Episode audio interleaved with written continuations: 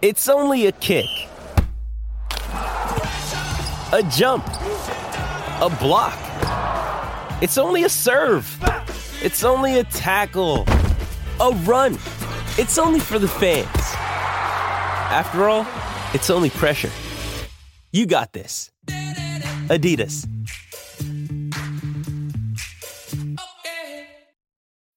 When you need mealtime inspiration, it's worth shopping Kroger, where you'll find over 30,000 mouthwatering choices that excite your inner foodie. And no matter what tasty choice you make, you'll enjoy our everyday low prices, plus extra ways to save, like digital coupons worth over $600 each week. You can also save up to $1 off per gallon at the pump with fuel points. More savings and more inspiring flavors make shopping Kroger worth it every time. Kroger, fresh for everyone. Fuel restrictions apply.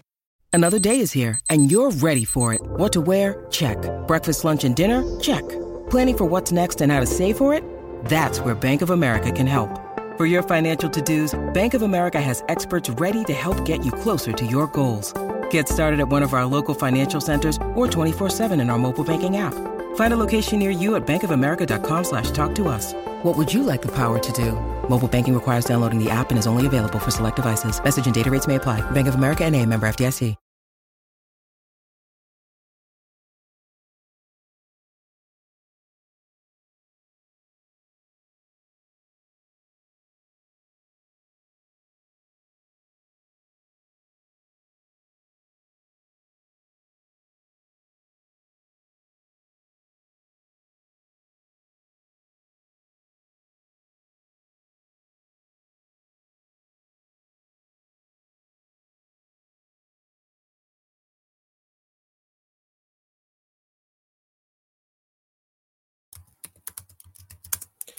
What is good, people? Welcome back to another edition of the Undiluted Football Show. I'm your host, Tony F.O.K. You should know this by now. We're going to get straight into another week of football. As you can see, the United kit is back on. The United kit will only come out when we win, and United won 3-1 to Burnley today, so that's why the United kit is out. But anyway, enough about United. We'll get onto them later on the show. What's good, people? Let's get straight into this. Now, we finished off the Champions League. We are down to the final four, the semi-finals. What a game, by the way. For those that didn't watch the PSG Bayern game, that was a proper game of football. Neymar was unreal. Bayern Munich, decent. Maybe they would have won with Lewandowski. Another story for another day. But the final four are here. We've got PSG versus Man City, Poch versus Pep. Then we have Chelsea versus Real Madrid. Now, before I get into my predictions, that's like those... There's a couple good games. You know, Chelsea, Real Madrid is one that you can't predict, really, I feel like. Let's get into Chelsea, Real Madrid. I feel like it's one you can't predict because, obviously, Chelsea's season's been up and down with Lampard going and now Tuchel's in the helm.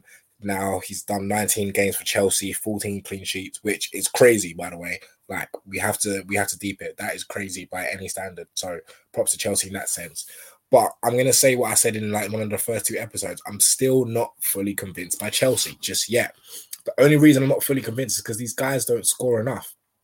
I know they beat these teams 1-0, 2-0s, but it's not like they're Jose Mourinho 1-0, 2-0s. You know what I mean? Like they're sitting back and they're just getting the goal and then they're sitting back and they're resilient. That's not the Chelsea. This Chelsea side looks like they want to try and keep possession and beat teams but they don't beat teams convincingly. They've only scored, more than 2 goals twice or something like that, or even once, which I'm sorry, that's quite worrying.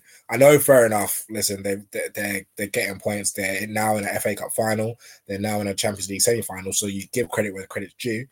But I'm still not convinced. Now, going up against a Real Madrid side, I feel like everyone keeps doubting Real Madrid.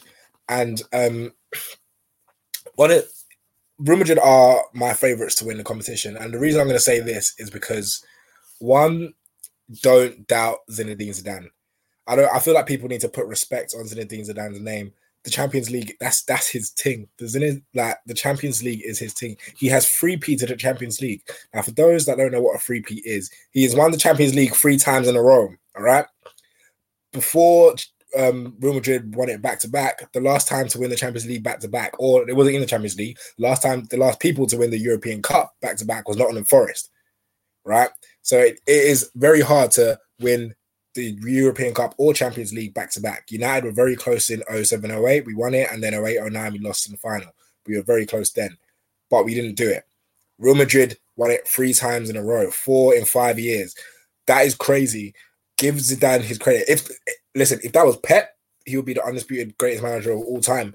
But because it's Zidane, no one really wants to mention it. And I know, fair enough, he had an amazing team, and there's some shaky results. But history will show you. I'm going to have to tell my kids one day, yes, Real Madrid three-peated the Champions League. You don't even have three-peats, that many three-peats in basketball, let alone football. Whenever you ever heard of that, it's very hard to three-peat in football. So, and I know this is not the same Real Madrid team. Obviously, Ronaldo's a massive miss, Bale as well. But I can't doubt Zidane, man. When it comes to Champions League knockout ties, he just knows how to get it done.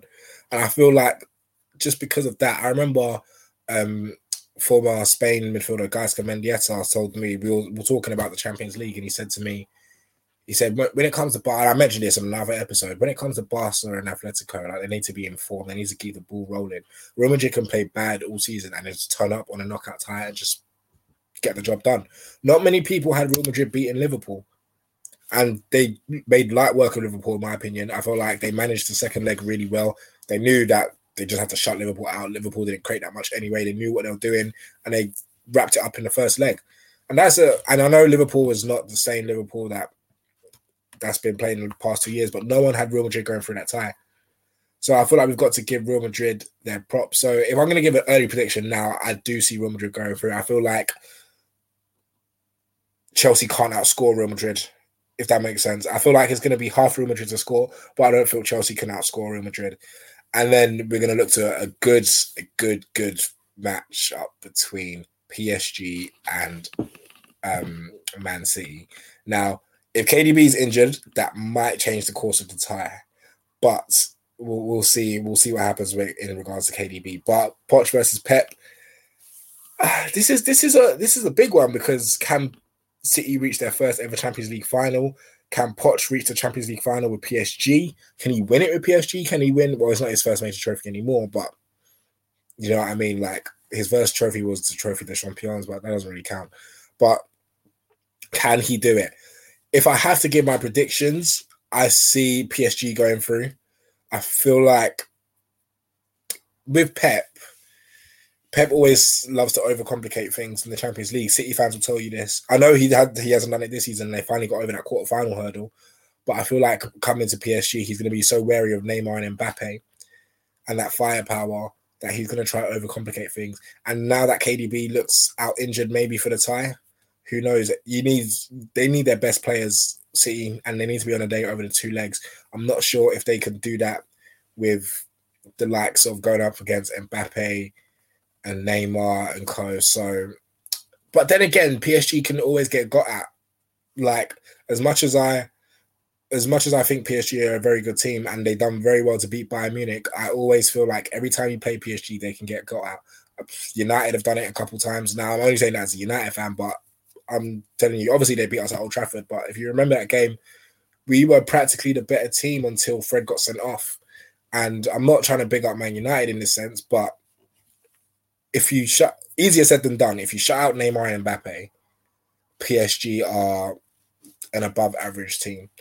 Now, and obviously shutting Neymar and Mbappe up is a very, very hard thing to do. So once you do that, you kind of do deserve to win the game. But I don't really see much of a massive threat with PSG. Obviously, Neymar and Mbappe are a massive threat, but the team overall. So I feel like City could get at them. It's just if KDB is fit, if City are firing, they'll need... I'm not even sure if Sterling's going to play at the moment. Foden will need to show up. But it's going to be nice to see Foden going up against proper competition. Like, this is the games we want to see Phil Foden in. And obviously, if for those that don't have Twitter, if people saw Foden and what he tweeted to Mbappe, "Are you ready?" Now, the story apparently goes that it wasn't Foden himself that done it. It was his social media company. And since then, he's he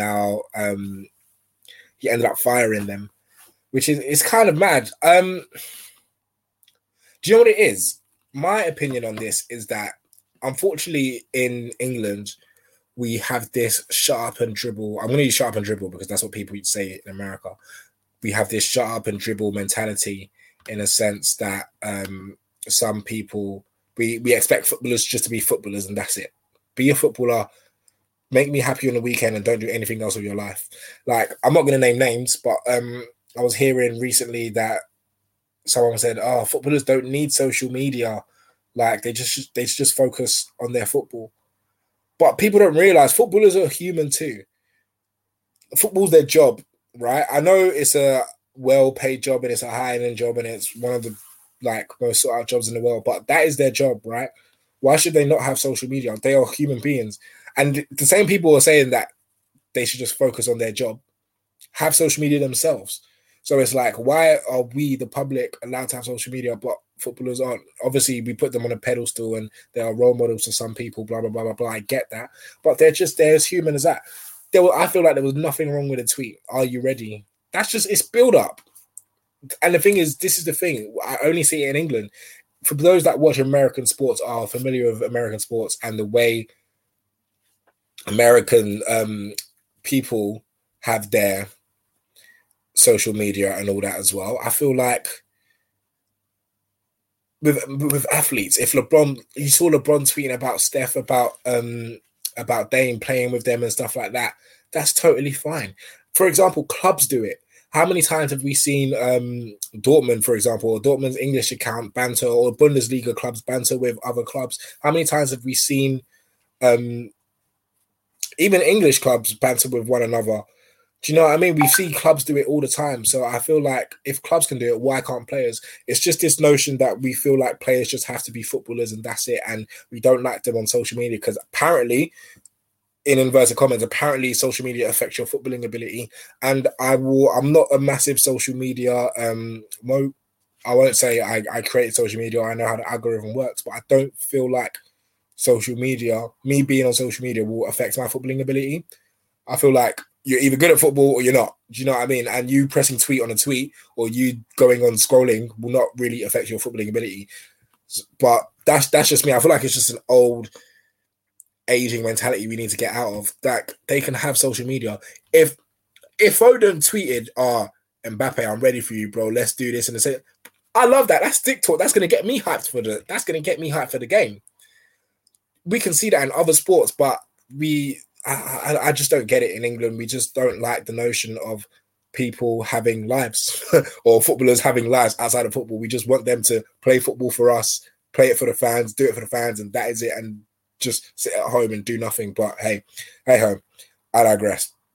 But I'll give you my quick Champions League prediction. So I did say I have Real Madrid going through and out PSG City. If KDB's injured, I do see PSG going through. I don't want Poch to get into another Champions League final because that's just that's just agenda happy run.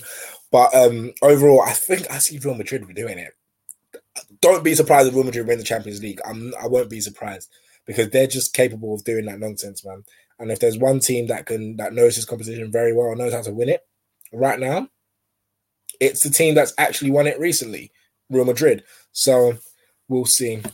But enough about the Champions League. Let's get on to the Premier League. Now, we had a decent couple Premier League games today. Arsenal drew 1-1 with Fulham. I was going to get onto Arsenal, but I realised that I'm not. And the only reason I'm not going to get onto Arsenal is because they had a rotated squad. And I know Arteta's like, listen, won the league. We've got to win 3 more games. If we've got 3 finals in the Europa League, right? You win against Villarreal, you play your best players there, and then you get into a final, you try and win that, save your players for that. That is what your season ends up in. There's no point. We've got 5, 6 more games left in the Premier League. There's really no point in trying to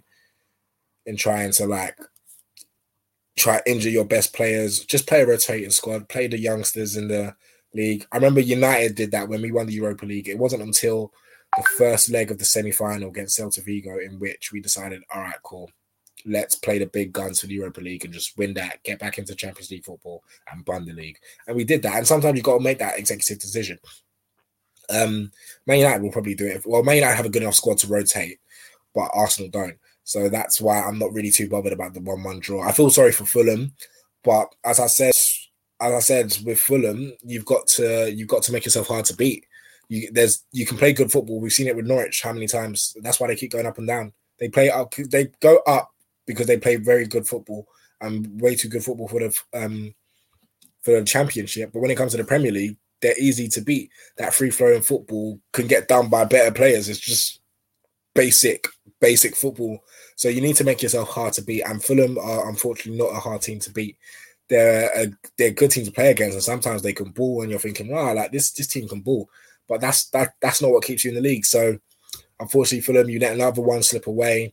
I feel sorry for Scott EP, but don't be surprised if they're going to be back up there next season, or not next season, the season after, if they get promoted back into the Premier League, if they go up again.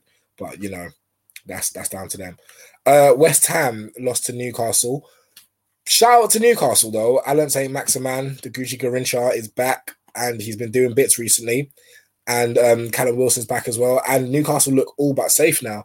And it's I don't know what it's like for Newcastle fans. I know the relief of being safe, because it got really scary for them. And I feel like Newcastle were a decent team. And I feel like Newcastle were a decent team because I'm not sure if people know, John Joe Shelby did come out and say, but pre to the West Ham game, he said, we have a better squad than West Ham. Bear in mind, West Ham are going for Champions League football right now. He straight up said, I think we have a better squad than West Ham. And I'm not saying they won that game. Listen, West Ham are down to 10 men and they were calamitous, and that's their own fault. But Newcastle don't have a bad squad. They really don't. I don't know what's going on with them in the club and Mike Ashley and Steve Bruce, but they shouldn't be in the position where they are now. I feel like they have a decent enough squad. I'm not saying they have a better squad than West Ham, but they have a good enough squad. In regards to West Ham, it's unfortunate not to get any points, you know, but I think next week is big for West Ham, because that's where they've got Chelsea next week. That's where we're really going to see, okay, are their Champions League hopes legit? I know they've been getting these 3-2s. They need to stop conceding. It's all fun and game scoring, but again, you need to stop conceding. It's not every day 3-2, because now the 3-2 doesn't back you and now you lose. So that's that for West Ham, Newcastle. United, Burnley quickly. Money Mason's back, you know, scoring again. It's finally good to beat Burnley at home for the first time in since Paddy McNair and their man used to play for us. So it's good in that sense. I've got to give props to Man United this season in games where I feel like watching that game today, if I was watching this game a year ago, it would have ended 1-1. And I'm thinking, you know what? Yeah, this is typical United, 1-1, can't break down teams. But now, in the last 15 or 20 minutes, we seem to break down teams, catch teams on the break, or just create your own luck. And that's in football, you got to create your own luck. I didn't even mention the Friday game, Everton-Spurs. Now, I kept saying this, and I said this in previous episodes, Everton's home record are the reason they're just not going to make it into Europe. That home record is terrible. And for both goals they conceded, it was kind of their own fault. I know Michael Keane missed a couple headers, and Kane capitalised. And I'm sorry, this is the Premier League. This is Harry Kane. You can't make mistakes like that and not expect him to put them bins. So Everton, you create your own fault there. Because now looking at that, Everton drop points, West Ham drop points, Liverpool must be looking at this thinking, Chelsea are in the final. We might be favourites to top four. If Liverpool don't have Champions League to play anymore.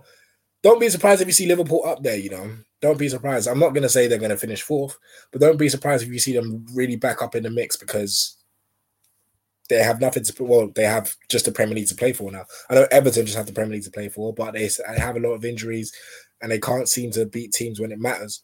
So that's their fault. Let's get on to Chelsea City quickly. The first half was really boring. Really, really boring. I feel like the second half was a bit better. Chelsea did look the better of the teams. I feel like Pep obviously Pep made a lot of changes, but Pep had to make a lot of changes because I know City were going for the quadruple or whatever, or the media tipped them into going in for the quadruple. But I feel like when it comes to importance of trophies, I feel like the Champions League is way more important for Pep than the FA Cup is. I feel like the FA Cup I'm not saying the FA Cup has lost its importance. It's not. But when do you ever see two big teams play their second best keeper, regardless of who their second best keeper is? I feel like, when do teams play their second best keeper? If that was Champions League, if that was a trophy you're going for properly, I'm not saying they're not going for it and they don't want to win it, but you don't really rotate a squad as much as that if that's not your main priority. And I kind of saw that with City yesterday. City, but then again, they have Sterling, they bought Sterling and like Rodrigue and all them man. So they have a good enough squad to beat Chelsea on that day. But it's just rotating squad. And those were people that needed games, because Sterling has not been looking decent yesterday. And to be fair, he didn't look decent yesterday either. So, but big ups to Chelsea though. It was a decent little break by Werner and Ziyech, and they got the job done. And now it's a weird one for Chelsea, because Chelsea in the final, but now for City, KDB's out. Who's going to take his place? They've now got to just focus on, they've still got the Carabao Cup final to focus on.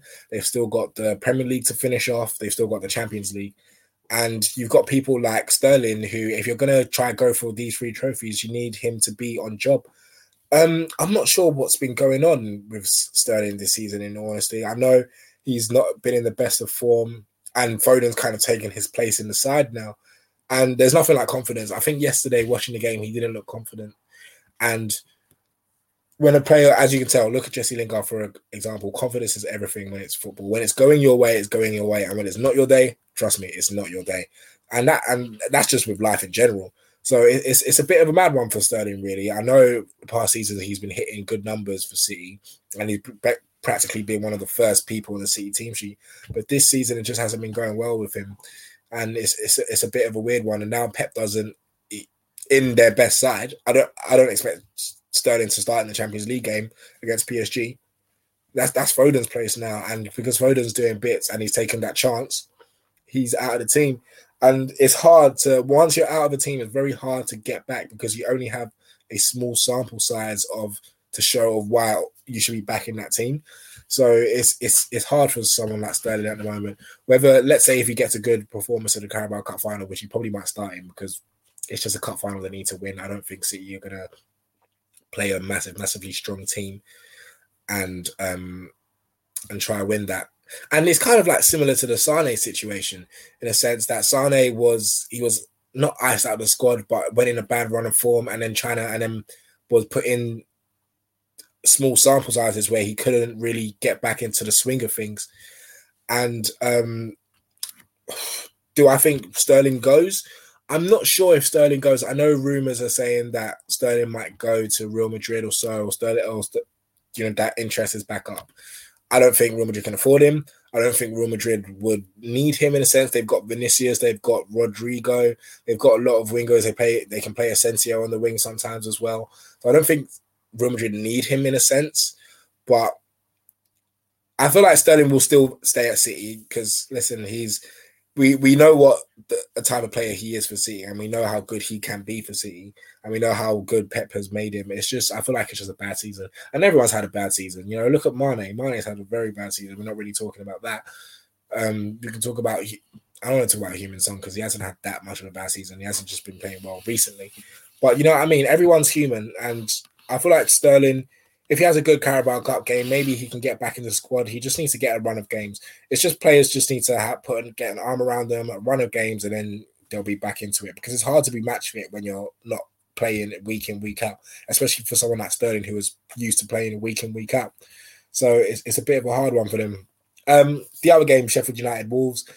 Obviously, Sheffield United lost. Sheffield United are now relegated. I feel like this one's a very mad one if you look at Sheffield United, because when lockdown, Project Restart happened last season, Sheffield United were like a very good team. No one wanted to play Sheffield United. I remember they beat Tottenham. They were in Europe hopes. They bought Sander Berge. And then during the summer, Chris Wilder didn't get some of the signings he wanted to. They spent a good amount of money on Rhian Brewster. And there were problems from the top to Chris Wilder, hence why he left, hence why they weren't playing as well. And I feel like it's unfortunate, because no one expected Sheffield United to finish where they finished last season and now be one of the worst teams in Premier League history. Like, it's a bit of a massive 180 in my sense. Like, you were thinking about European football and now you're getting relegated back to the Championship. And I can't blame Chris Wilder, in a sense, because he's a decent manager. He brought them up from League One. And the reason he left wasn't because it was because of some situations up top. So I feel like Sheffield United needs to look at themselves in the mirror and say, like, what did we do wrong as a club? And how do we, and where do we go from here? Because to do that massive 180 in a season or so, that's not right. You shouldn't be in the mix of Europe and then worse. Like, let's say if they just got relegated in the last game. Okay, it happens. They were Sheffield United. Sheffield United overachieved. They massively overachieved last season. But I'm not saying they should have overachieved again, but they shouldn't have lost or should have been relegated the way they were. But we'll see what they're made of and how they do in the Championship, whether they be back up and whether we'll be playing at Bramall Lane again in the Premier League. We shall see. Norwich, in the other hand, one team goes down, another comes up. Norwich are back up, even though they lost 3-1 to Bournemouth. As I said with Norwich, they play very good football. No one despites that. They've got very good players. I feel like Emi Buendia is a very good player. I feel like he's too good for Norwich, in my opinion. I feel like Cantwell's good as well. Max Aarons. Even though they got rid of they got rid of Godfrey and Jamal Lewis, I feel like they've still got a bit of that core that we saw in the Premier League. Now, the challenge for Daniel Farke and Norwich is to implement their style of football but make themselves hard to beat, because there's no point of them coming to do the exact same thing they do every year of coming up and coming down and coming up. And there's no point of being a yo-yo club, right? You need to learn how to get them 40 points in the Premier League. Because listen, I won't doubt that. They probably played better football than what Fulham are playing. They beat City last season, right? They beat City. So no one's disputing that Pookie and their man cannot ball. They can ball, but leaving yourself open and balling like that in the Premier League, especially when there's players better than you doing that, it's not viable. You need to learn how to sometimes play that S-housery football, play the low block and just get the points. Now, that's the biggest challenge with Daniel Farke. I'm not sure how he does that. I'm not sure if he needs some reinforcements in for Norwich, but Norwich need to find a way to not be that same old yo-yo club, because if not, they're just going to go straight back down. And are we not tired of Norwich coming up and down? Like, it's not every day, do you know what I mean? Show us you're a Premier League club. You're a half-decent side, do you know what I mean? And you play good football. So show us why you should be up there with the rest. But we shall see. I'm not sure if people saw, but there was news today about the European Super League. Now, there are officially 12 clubs that have agreed to form a so-called European Super League. I'll name those clubs. It's Manchester United, Liverpool, City, Arsenal, Chelsea, Tottenham, Barcelona, Real Madrid, Atletico Madrid, Inter Milan, AC Milan, Juve. I was called into RMC Sport. Now, my views on this European Super League, I feel like it's absolute BS. And the reason it's absolute BS and because it's just more money. It's literally, you can see all the clubs that said yes to this is because they just want more money. It's to keep the rich clubs rich. And I'm not even saying the poor clubs, because no clubs are poor, but it's to keep the powerhouses rich. And it's about greed. I think Martin Tyler said it today. There's two things in football. It's greed and I forgot. Maybe it was graft and greed. I don't know. But basically, it's just them being greedy. It's honestly just them being greedy. Look at all the clubs that said yes to it. It was the Barças, the Real Madrids, the this, the that. I feel like it's just pure greedy. And apparently tonight, according to the Mail, Florentino Perez will hold a chairman's role with John Henry and Joel Glazer to announce the European Super League. This is the thing. Like,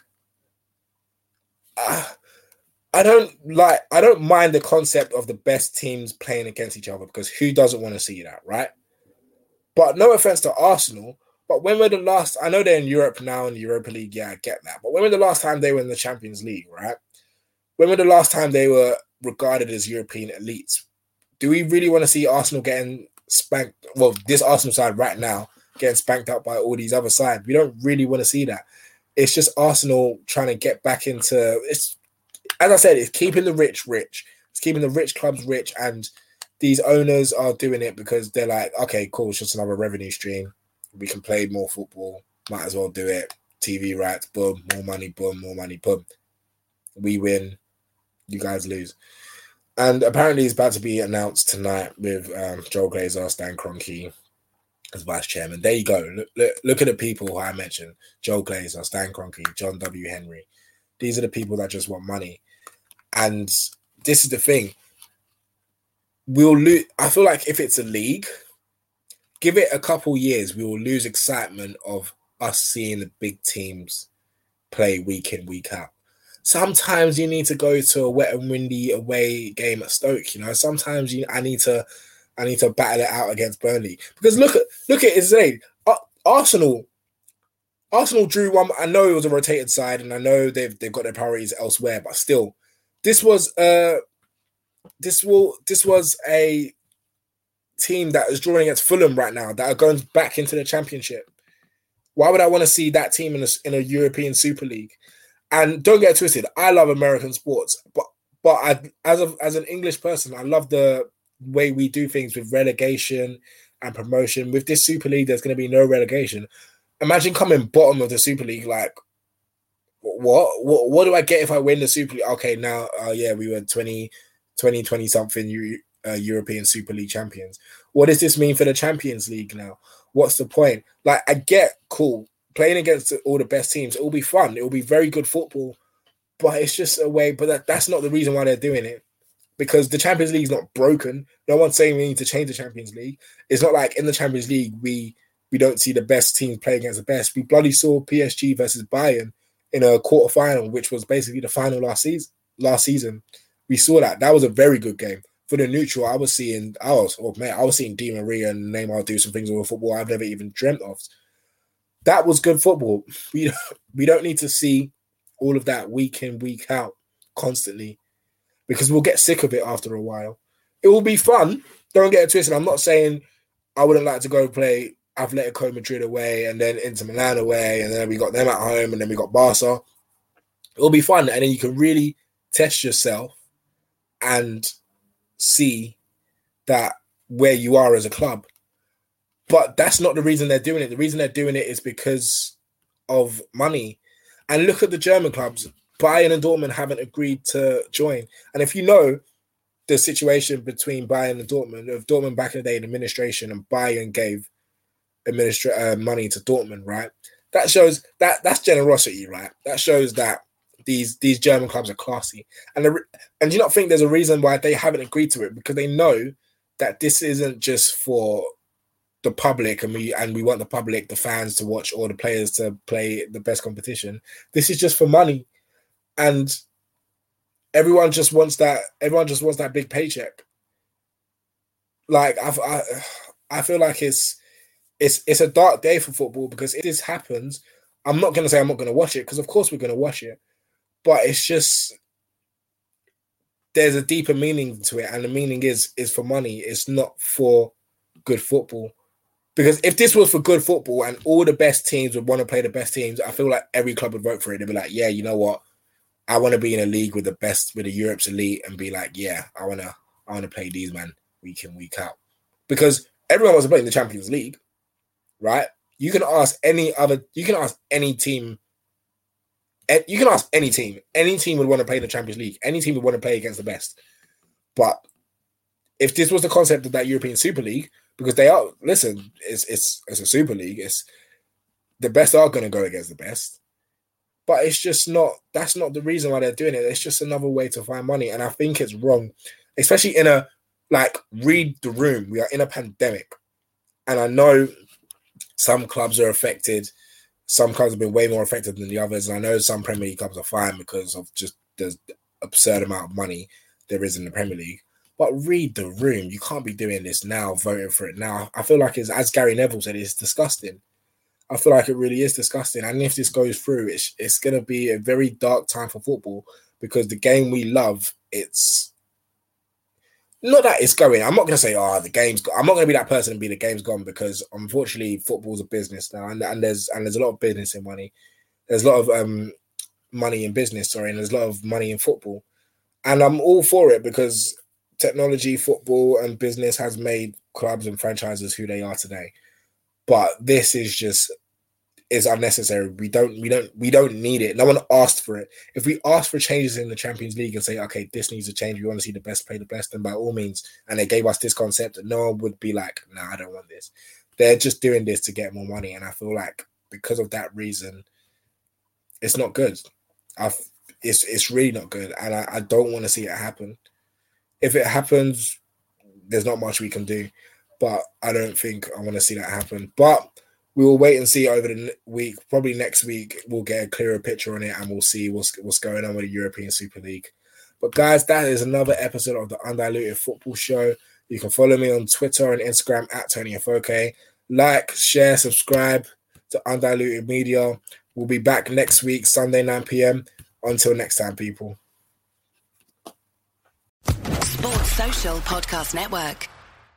Step into the world of power, loyalty, and luck. I'm going to make him an offer he can't refuse. With family, cannolis, and spins mean everything. Now, you want to get mixed up in the family business. Introducing The Godfather at ChumbaCasino.com. Test your luck in the shadowy world of The Godfather slot. Someday, I will call upon you to do a service for me. Play The Godfather now at ChumbaCasino.com. Welcome to the family. No purchase necessary. VGW Group. Void where prohibited by law. 18+. Terms and conditions apply.